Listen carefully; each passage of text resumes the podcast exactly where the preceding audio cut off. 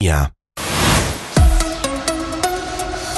Ancora ben trovati dalla redazione. È terminata la tregua a Gaza tra Israele e Hamas. Questa volta non è stato trovato alcun accordo per estendere il cessate il fuoco nella striscia, scaduto questa mattina alle sei ora svizzera. L'ho detto l'esercito israeliano, dichiarando che i combattimenti sono ripresi questa mattina e che Hamas ha violato la pausa operativa sparando verso il territorio israeliano già nella notte.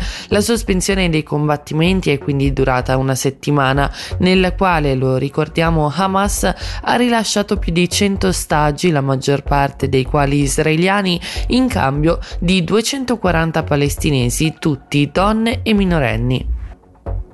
Si è aperta ieri con un accordo definito da molti storico la conferenza delle Nazioni Unite sui cambiamenti climatici a Dubai. Il primo atto delle centonovantasette nazioni e dell'Unione Europea è stato rendere operativo il fondo Loss and Damage presso la Banca Mondiale, con i primi aiuti ai paesi più poveri e vulnerabili pari a duecentottanta milioni di dollari. Dall'Organizzazione Meteorologica Mondiale è arrivato anche l'ennesimo appello ad agire prima che sia troppo tardi e dopo che il duemilaventitré si è confermato come previsto l'anno più caldo di sempre.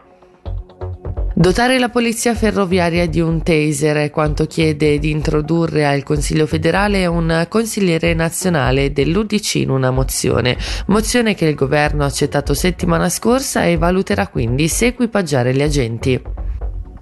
La consigliera federale Karin Keller-Sutter è considerata una delle donne più influenti al mondo nel duemilaventitré, lo ha detto il quotidiano economico britannico Financial Times, che ha nominato la ministra delle finanze svizzere in una lista di venticinque nomi, assieme ad attrici, cantanti, calciatrici, attiviste e altre donne del mondo politico.